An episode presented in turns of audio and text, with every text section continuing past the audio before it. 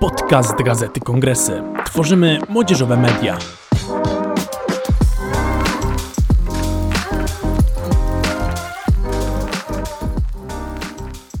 Cześć, witajcie. Dzisiaj na naszych łączach jest gość wyjątkowy zza oceanu. Jest nim Przemysław Stolarski, student drugiego stopnia na Uniwersytecie Harvarda, co-founder Think and Speak Academy, trener oraz międzynarodowy sędzia debat.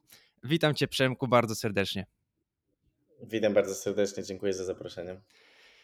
Słuchaj, na początek chciałbym Cię zapytać um, o rzecz, która wydaje mi się, że pochłonęła większą część twojego, twojego czasu w ostatnich latach z tego, co, tam, co śledziłem w Twoich social mediach, mianowicie debatowanie. Um, zapytam wprost, co Twoim zdaniem daje debatowanie? No jakbym miał tutaj taką kompleksową odpowiedź zapewnić, to myślę, żebyśmy rozmawiali przez bardzo długi czas, także oczywiście postaram się krótko odpowiedzieć i w jakiejś skondensowanej formie. Wydaje mi się, że mówimy o korzyściach z trzech różnych rodzajów, z trzech różnych gatunków, tak można powiedzieć. Pierwsze korzyści to są korzyści związane z umiejętnościami, które można nabyć poprzez debaty. Debaty powodują, że poszerzamy naszą wiedzę i jesteśmy w stanie przede wszystkim tę wiedzę wykorzystywać w bardzo różnych kontekstach. Dosyć często wygląda, wygląda to tak, że system edukacji, czy w Polsce, czy, czy, czy też w innych krajach, promuje takie wpychanie trochę do naszej głowy różnego rodzaju wiedzy, mniej lub bardziej użytecznej, ale praktycznie nigdy nie robimy nic z tą wiedzą.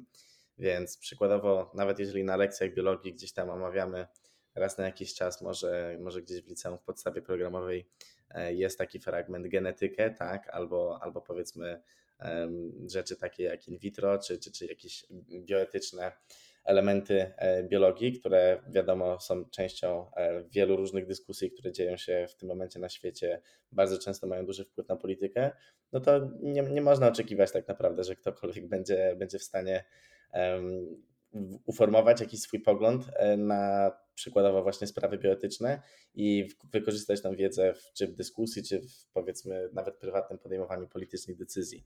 Podczas gdy debaty zmuszają do tego, żeby właśnie takie stanowiska zajmować, żeby znajdywać argumenty za, przeciw, żeby rozumieć, jak wygląda szereg różnych dyskusji z wszystkich możliwych dziedzin tak naprawdę, tak? No bo debaty bardzo często dotyczą właściwie wszystkiego i właśnie przez to, że jakby ten proces zmusza po prostu do tego, żeby właśnie formułować argumenty, żeby te argumenty miały ręce i nogi, tak, żeby były przekonujące do kogoś, to dzięki temu cała ta wiedza, którą pozyskujemy, czy tą, którą mamy ze szkoły, czy tą, którą pozyskujemy poprzez czytanie mediów, czy czytanie Wikipedii, czy czytanie książek, ta wiedza nabiera jakiegoś takiego konkretnego charakteru, który może zostać zastosowany. Więc powiedziałbym, że to jest taki niesamowity benefit, niesamowita korzyść tutaj. Natomiast ten kontekst, w którym się turnieje debat dzieją, czy, czy kontekst, w którym uczy się debatowania, jest bardzo ważny, tak? Mamy ograniczony czas, więc to jest taki kolejny element, który bardzo często widzimy też w, powiedzmy w cudzysłowie, prawdziwym życiu, tak? Czyli uczymy się tego, jak pod presją czasu formułować te argumenty. Mamy dosyć, powiedziałbym, rygorystyczne wymogi dotyczące tego, co jest dobrym argumentem, a co nie jest dobrym argumentem, więc uczymy się bardzo mocno przetwarzania informacji w taki sposób, który jest niespotykany tak naprawdę nigdzie indziej. Tak jak czytamy zazwyczaj, nie wiem, artykułów The Economist, czy, czy Wyborczej, czy jakiejkolwiek innej gazecie, czy medium, no to nie zastanawiamy się tak naprawdę, czy to, co pisze dany autor, jest, jest wspierane przez wystarczająco wystarczającą analizę, która by mogła pozwolić nam uwierzyć, że faktycznie tak jest. Nie, nie zastanawiamy się nad tym, czy jakieś różnego rodzaju, powiedziałbym, takie takie, brakuje mi teraz słowa polskiego, chciałem powiedzieć assumptions, założenia. Mhm. Takie założenia, które które znajdują się za danym napisanym artykułem, faktycznie są prawdziwe, tak? Czy faktycznie powinniśmy wziąć je tak, jak wyglądają, czy raczej je zakwestionować. Więc pierwszy taki rodzaj korzyści to są korzyści po prostu związane z tym, jak człowiek zaczyna myśleć. I myślę, że jeżeli zapytałoby się tych ludzi, którzy poświęcili trochę swojego czasu na debaty, tak jak ja, to powiedzą, że jakby jedyna taka wielka naprawdę zmiana w ich życiu, jeżeli chodzi o myślenie, zaszła przede wszystkim przez debaty, zdecydowanie największa. To jest na pewno prawdziwe w moim przypadku. To jest pierwszy rodzaj korzyści. Drugi rodzaj korzyści są korzyści związane z publicznym przemawianiem, z z nabytą pewnością siebie, ze zdolnością wypowiadania się na różnego rodzaju tematy bez poczucia stresu, tak? No, niesamowicie ważna zdolność. Ludzie, którzy na przykład później pracują w firmach konsultingowych, gdzie bardzo często z miesiąca na miesiąc zajmują się różnymi branżami, różnymi firmami. Często są to rzeczy, o których wcześniej nie wiedzieli dużo. Radzą sobie świetnie, jeżeli mieli wcześniej doświadczenie w debatach, tak? No bo taki turniej debat to właściwie przygotowuje, przygotowuje do dokładnie takiej pracy. Idzie się na turniej, są cztery czy, jest cztery czy pięć rund. W każdej z tych rund debatuje się na inny temat. Bardzo często się o tym temacie w ogóle wcześniej słyszało. Jest jedynie piętnaście minut. I wiadomo, że w życiu fajnie byłoby, żeby jednak więcej było niż te piętnaście minut i żeby, żeby te opinie formułowane czy argumenty tworzone miały bazę w jakiejś literaturze naukowej, czy, czy, czy w danych, czy po prostu w takim, powiedzmy, większym przygotowaniu merytorycznym, i to jest jak najbardziej coś, co debatanci, debatanci też muszą ćwiczyć, tak, bardzo dużo czytamy, natomiast no, bardzo często zdarza się faktycznie tak, że nie mamy tego przywileju skorzystania z dodatkowego czasu, czy przeczytania kolejnej książki, żeby się przygotować do danej prezentacji, i przez to, um, przez to wiele ludzi, którzy doświadczeń z debatami um, nie miało, wielu ludzi, które doświadczeń z debatami nie miało, nie jest w stanie sobie w takiej sytuacji poradzić. Natomiast debatanci, debatantki radzą sobie świetnie, bo są po prostu do tego przygotowani. No i mamy trzeci zestaw korzyści, tak to nazwijmy, które są po prostu związane z, powiedzmy, sukcesem akademickim i zawodowym. Debaty są jedną z najpopularniejszych aktywności pozalekcyjnych na świecie, owianą, powiedzmy, takim prestiżem i sławą, w, szczególnie w kulturze anglosaskiej. Więc bardzo często czy, powiedzmy, zdobycie jakiegoś osiągnięcia w debatach jest, jest, jest bardzo pomocne w aplikowaniu na studia zagraniczne, czy same te umiejętności świetnie przygotowują do tego, żeby właśnie napisać właśnie takie eseje aplikacyjne, czy na samym końcu, ale zdecydowanie nie, nie, nie najważniejsza, nie najmniej ważna jest to korzyść, sieć kontaktów i środowisko, które tak naprawdę zawsze się znajdzie, zawsze będzie wspierać. Ja myślę, że zwiedziłem naprawdę niezły kawałek świata dzięki debatom, bo niezależnie gdzie bym pojechał, debatanci, debatantki wszędzie są, więc mogę po prostu napisać na swoim Facebooku czy na grupie um, europejskiej czy światowej debatanckiej: hej, będę w następny weekend w miejscowości X, może jest ktoś, kto chciałby się spotkać, ktoś, kto chciałby mnie przenocować. Um, i, I tak się bardzo często dzieje, więc um, jest to też fenomenalne po prostu środowisko, które um, no, zapewnia naprawdę, naprawdę super kontakty, z których można korzystać zarówno społecznie, akademicko, profesjonalnie. No to jest właśnie też niesamowite, że, że tak naprawdę przeszedłeś całą taką drogę od małych, lokalnych debat w Polsce do potem sędziowania wręcz największych turniejów debatanckich na świecie. Bo twoja, twoja pierwsza styczność z debatami to była jeszcze w gimnazjum czy, czy w liceum? W liceum. Ja poszedłem na program z maturą międzynarodową i zobaczyłem takie ogłoszenie na korytarzu w szkole, że będzie właśnie jakieś kółko debat. Poszedłem na te kółko debat parę razy. Bardzo mi się nie podobało, ono było źle zorganizowane, bardzo nieprofesjonalne, ale, ale to była jakaś taka pierwsza styczność z debatami. No i gdzieś tam, gdzieś tam się trochę wokół tego wszystkiego kręciłem, z takich bardzo, powiedziałbym, płytkich pobudek, bo, bo te debaty, które mieliśmy w szkole, to tak naprawdę nie były debaty, to była raczej taka okazja, żeby sobie pogadać i, i, i udawać, że jesteśmy ważniejsi niż, niż byliśmy, ale, ale ponieważ ja miałem zawsze taki charakter, że raczej byłem pewny siebie i lubiłem się wypowiadać, to, to gdzieś tam mnie to przyciągnęło. Natomiast no, taki prawdziwy kontakt nastąpił w, nastąpił w pierwszej klasie liceum jeszcze, tylko że, że pod koniec. Mój kolega znalazł ogłoszenie o Mistrzostwach Polski Debat Parlamentarnych, które się odbywały w Krakowie, i mówi do mnie: słuchaj, Przemek, jest taki turniej w Krakowie, to jest turniej debat, debaty będą w jakimś takim dziwnym formacie, ja do końca nie wiem, na czym ten format polega i w ogóle jakie będą tematy, o co chodzi, ale możemy pojechać na weekend i chyba tam za siedemdziesiąt czy osiemdziesiąt złotych mamy dwa noclegi w hostelu, śniadanie, obiad, kolację, można poznać fajnych studentów, studentki z całej Polski, bo to było wydarzenie właśnie skierowane do studentów. Ja powiedziałem: no pewnie, no czemu nie, pojedźmy sobie do Krakowa na imprezę. No i tak faktycznie to było, to była dla nas przede wszystkim impreza. sobie poradziliśmy tam raczej bardzo słabo na tym turnieju, bo my naprawdę w pociągu się dopiero dowiedzieliśmy w ogóle, na czym polegają te debaty i w ogóle nie wiedzieliśmy nawet, z kim będziemy debatować, jak to wszystko będzie wyglądało. Mhm. Samo wydarzenie było raczej przytłaczające i przerażające, bym powiedział, bo, bo tak wyszliśmy właśnie z, bez żadnego przygotowania.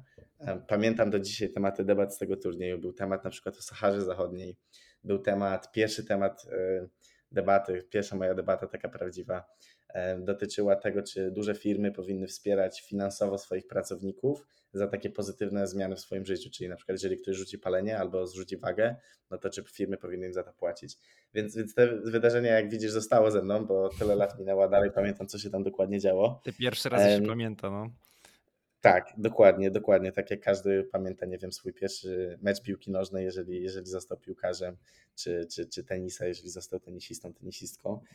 Natomiast samo wydarzenie nie było tak naprawdę najważniejsze. Najważniejsze było to, jakich ludzi tam poznaliśmy. Ja się wychowywałem w Białymstoku.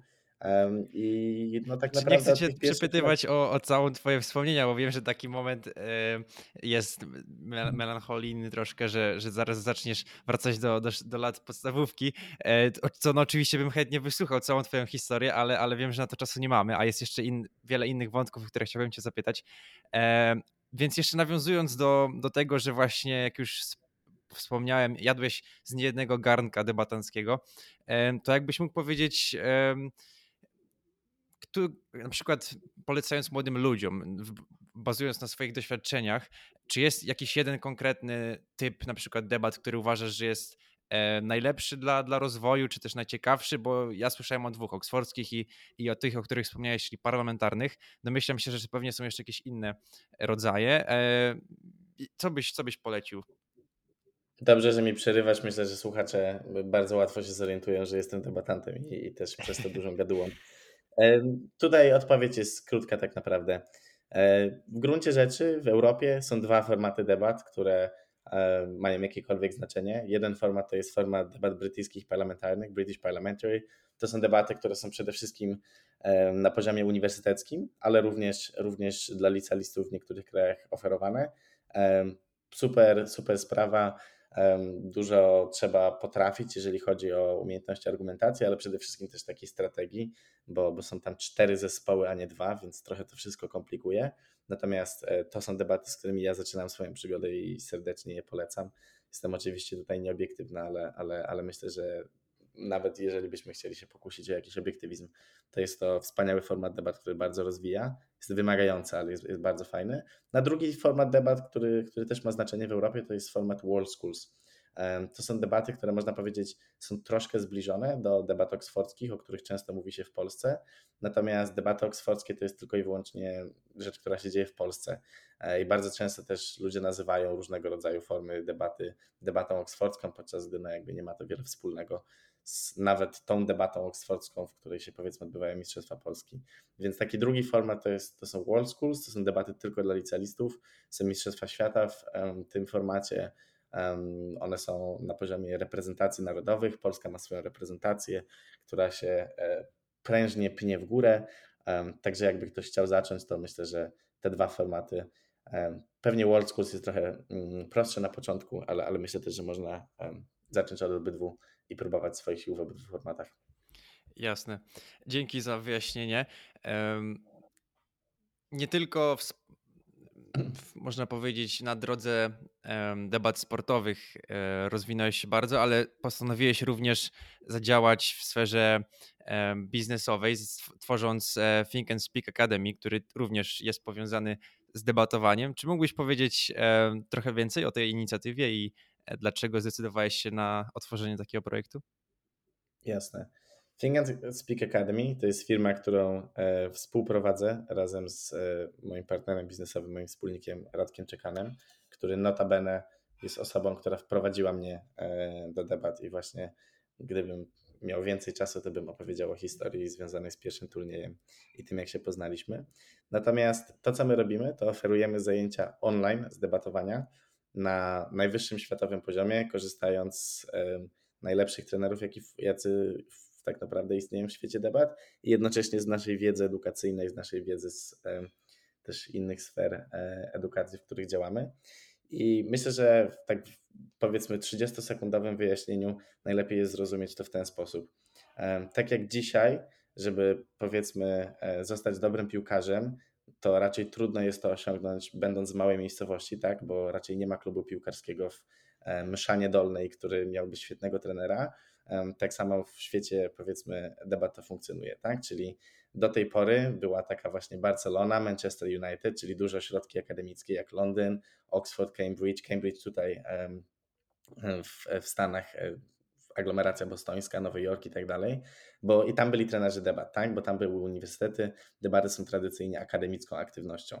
Więc jeżeli pochodziło się właśnie z takiego Białegostoku, Szczecina czy Wrocławia, czy Kazachstanu, czy, czy Rosji, czy Bangladeszu, bardzo trudno było dostać dobry trening debatancki. My to zmieniamy, ponieważ wszystko przenosimy w online, korzystamy tak naprawdę też z tego dużego doświadczenia edukacyjnego i debatanckiego, które mamy, żeby stworzyć trening, który stoi na naprawdę najwyższym poziomie i jest też łatwy do replikowania. No i dzięki temu w tym momencie niecałe półtora roku od otworzenia naszej firmy oferujemy nasze zajęcia dla prawie trzystu młodych ludzi z siedemnastu chyba krajów świata już w tym momencie. Trochę zgubiłem rachubę w pewnym momencie, ale myślę, że to jest chyba siedemnaście albo osiemnaście. No to naprawdę imponujące. Trzymam kciuki za, za rozwój tego projektu i oczywiście podrzucimy jeszcze linka do, do strony w opisie tego odcinka, także zapraszamy do zapoznania się. Um, chciałem Cię zapytać teraz o, o Twoją aktualną um, edukację, bo, bo jeszcze nie skończyłeś, a dopiero co skończyłeś tak naprawdę um, miks dziedzin stosunków międzynarodowych i antropologii na, na SOAS University of London. To był, to był twój licencjat i zdecydowałeś się podjąć studia drugiego stopnia na Uniwersytecie Harvarda um, właśnie w dziedzinie nieco innej, znaczy zdecydowanie innej, dotyczącej ściśle innowacji w edukacji, branży edtech. I chciałem się zapytać, skąd taka zmiana i decyzja o tym, żeby właśnie pójść w tą stronę? Myślę, jak krótko odpowiedzieć, co by nie zajmować za dużo czasu, ale myślę, że krótka odpowiedź jest taka.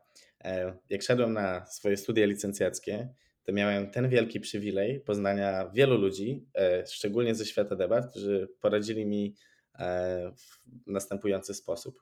Studia nie są po to, żeby przygotować do zawodu, studia są po to, żeby poszerzać swoje horyzonty. Więc idź na studia takie, które Cię będą jarać, które będą Cię rozwijać, które będą Ci się podobać, niezależnie od tego, jakie masz perspektywy zawodowe po tym. Więc ja, kierując się tą radą, poszedłem na studia licencjackie ze stosunków międzynarodowych i antropologii społecznej, wiedząc, że nie chcę być dyplomatą, nie chcę być politykiem, nie chcę e, pracować w niczym związanym z moimi studiami, po prostu chcę spędzić trzy lata rozwijając się, poszerzając swoje horyzonty i studiując coś, co mnie interesuje. I to była bardzo dobra decyzja, bo przez te trzy lata mogłem się naprawdę na studiach skupić, jak tam wszyscy moi znajomi szukali właśnie jakichś stażów, tak się bardzo przejmowali tym, czy te wszystkie ich przedmioty będą ich przygotowywać do właśnie na przykład pracy etnograficznej po antropologii, to ja generalnie rzecz biorąc się tym w ogóle nie interesowałem i po prostu czytałem sobie rzeczy, dyskutowałem o nich i się cieszyłem tym, jakie fajne są studia. Natomiast gdzieś tam z, oczywiście no, z tyłu głowy była konieczność podjęcia tej decyzji, co by się chciało w życiu robić zawodowo i myślę, że dosyć organicznie, bez żadnego większego planu, już od pierwszego roku to wszystko szło w kierunku edukacji, ponieważ już od pierwszego roku pracowałem jako trener debat na różnych obozach takich wakacyjnych, zimowych, ale później też w szkołach w Wielkiej Brytanii, później też w szkołach w Polsce.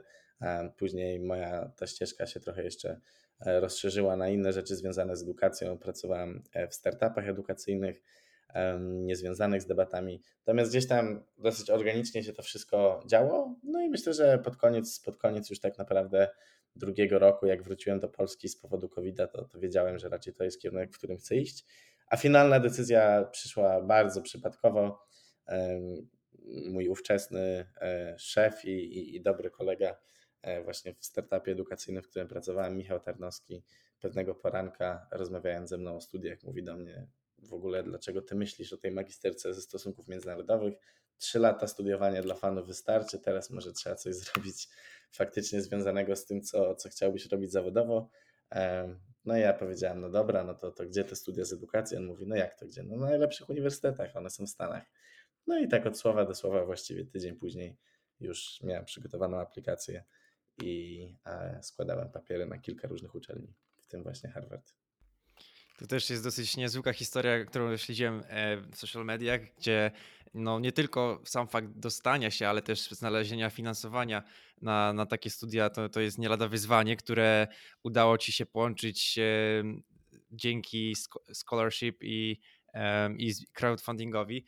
Um, także, także naprawdę jesteś chyba najlepszym przykładem tego, że, że jak się chce, to się da wszystko.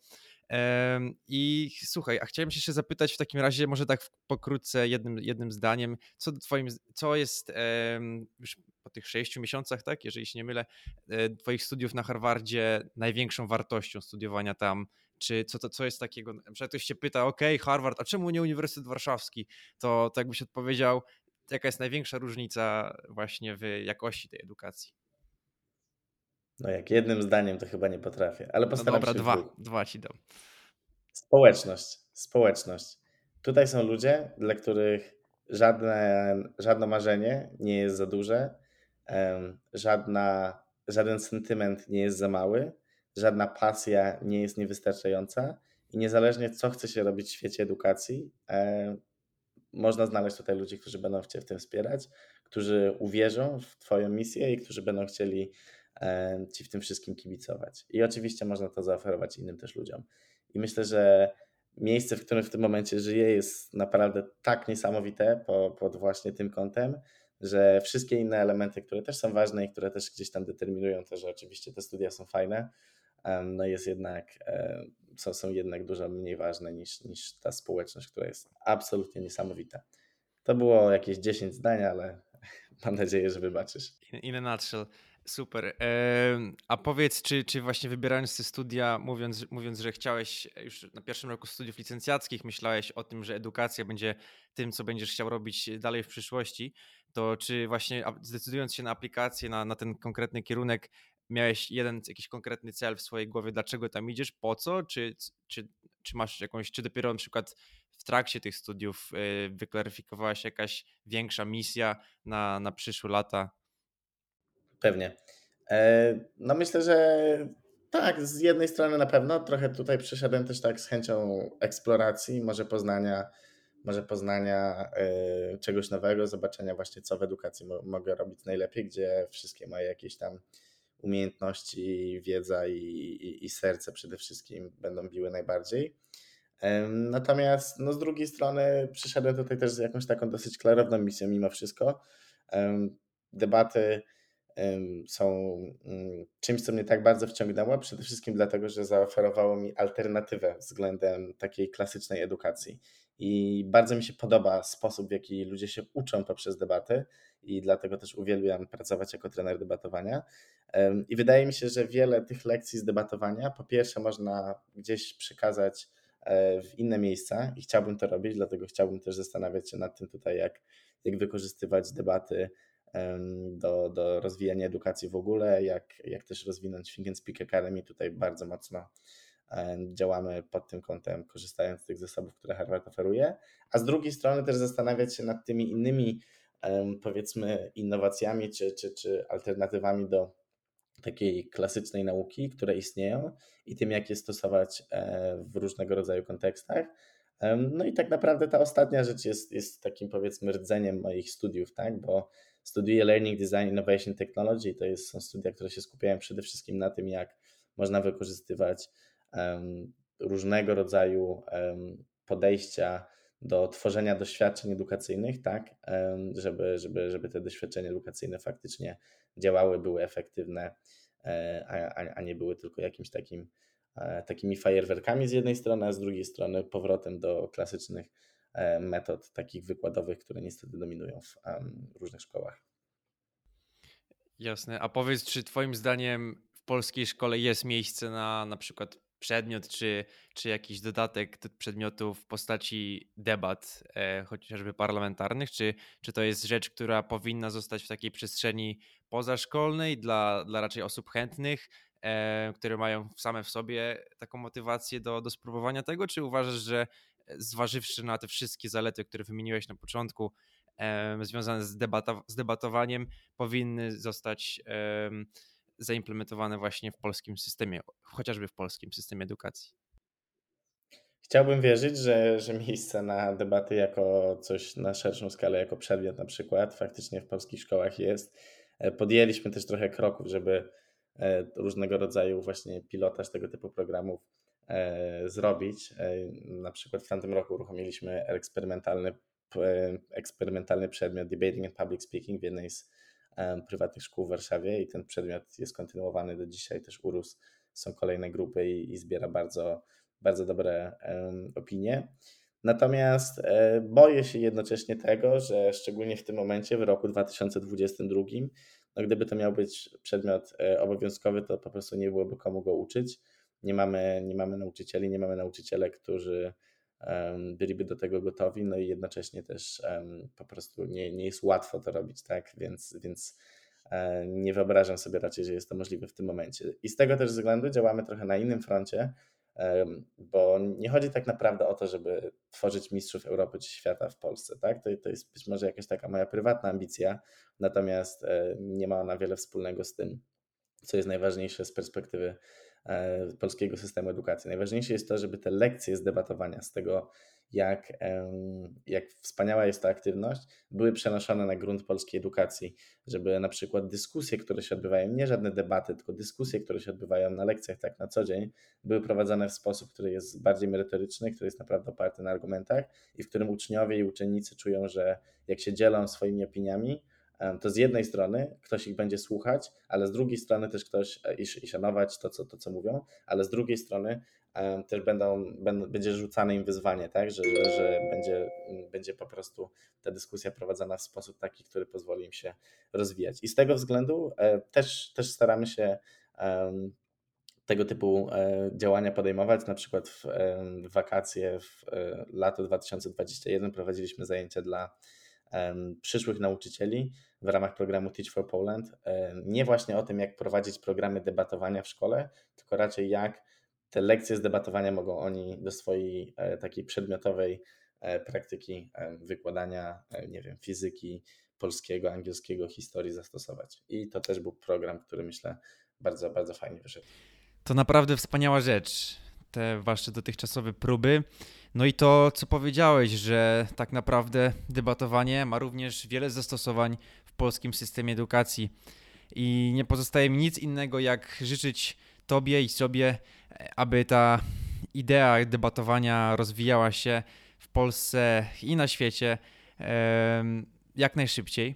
Także dziękuję ci bardzo jeszcze raz za, za tą rozmowę, za przyjęcie zaproszenia i podzielenie się swoimi doświadczeniami. Dziękuję ci, Przemku. Dziękuję bardzo i z wzajemnością mam nadzieję, że się jeszcze nie raz usłyszymy i zobaczymy. A już teraz zapraszam was do wysłuchania niezwykłego duetu artystów z Polic przed państwem The Small Town Kids z ich najnowszym utworem NASCAR.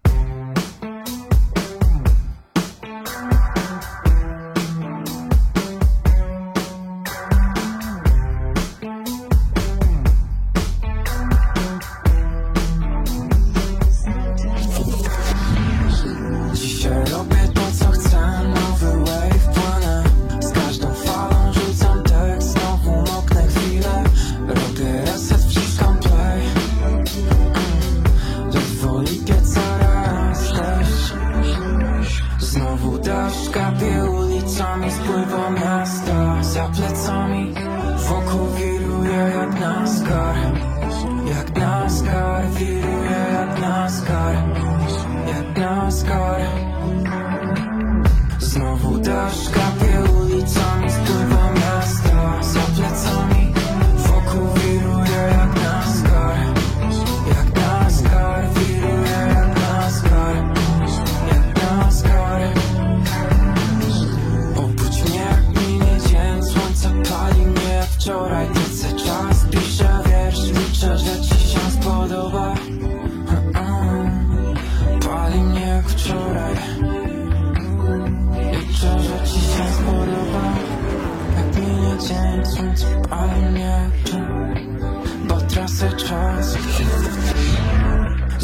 deszcz kapie ulicami, spływa miasto za plecami, wokół wiruje jak NASCAR, jak NASCAR. wiruję jak NASCAR, jak NASCAR.